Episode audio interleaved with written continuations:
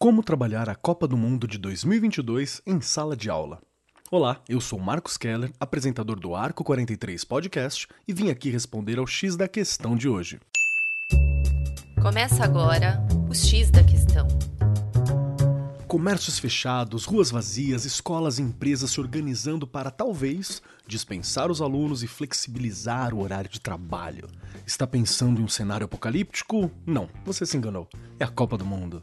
A Copa do Mundo é um dos eventos globais mais importantes e mais aguardados pelas pessoas.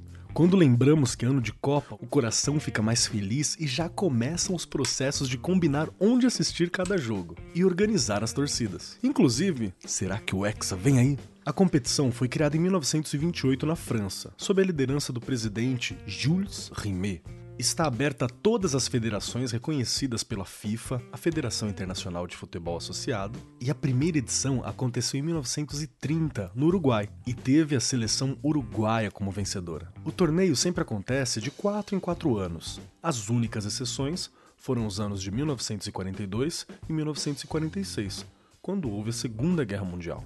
A parte da Copa do Mundo de 1930, o evento sempre foi realizado em duas fases. Organizadas pelas confederações continentais, as eliminatórias da Copa do Mundo permitem que as melhores seleções de cada continente participem da competição, que ocorre em um ou mais países sede. Atualmente, o formato da Copa do Mundo é com 32 equipes nacionais que competem por cerca de um mês. A partir da edição de 2026, o torneio terá a participação de 48 equipes. Apenas oito países foram campeões mundiais até hoje: Itália, Alemanha, Uruguai, Argentina, França, Inglaterra, Espanha e o Brasil.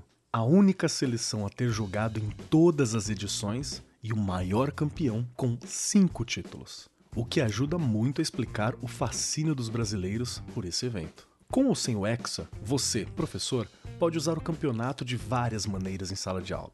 Se os alunos amam a quadra de esportes, por que não propor uma mini copa entre as turmas para as aulas de educação física, por exemplo? As outras matérias também podem ficar tão divertidas quanto essa. Na matemática, é possível trabalhar os gráficos de desempenho das seleções durante o torneio e com a probabilidade de cada uma ganhar o título por meio de uma estrutura de tabelas. Para a história, além de trazer curiosidades e dados gerais sobre a Copa, você também pode dividir a classe em grupos para cada um escolher um país e apresentar um trabalho com vários aspectos sobre ele, como comidas típicas, a língua que falam e acontecimentos importantes. Já na geografia, o foco pode ser a diversidade cultural.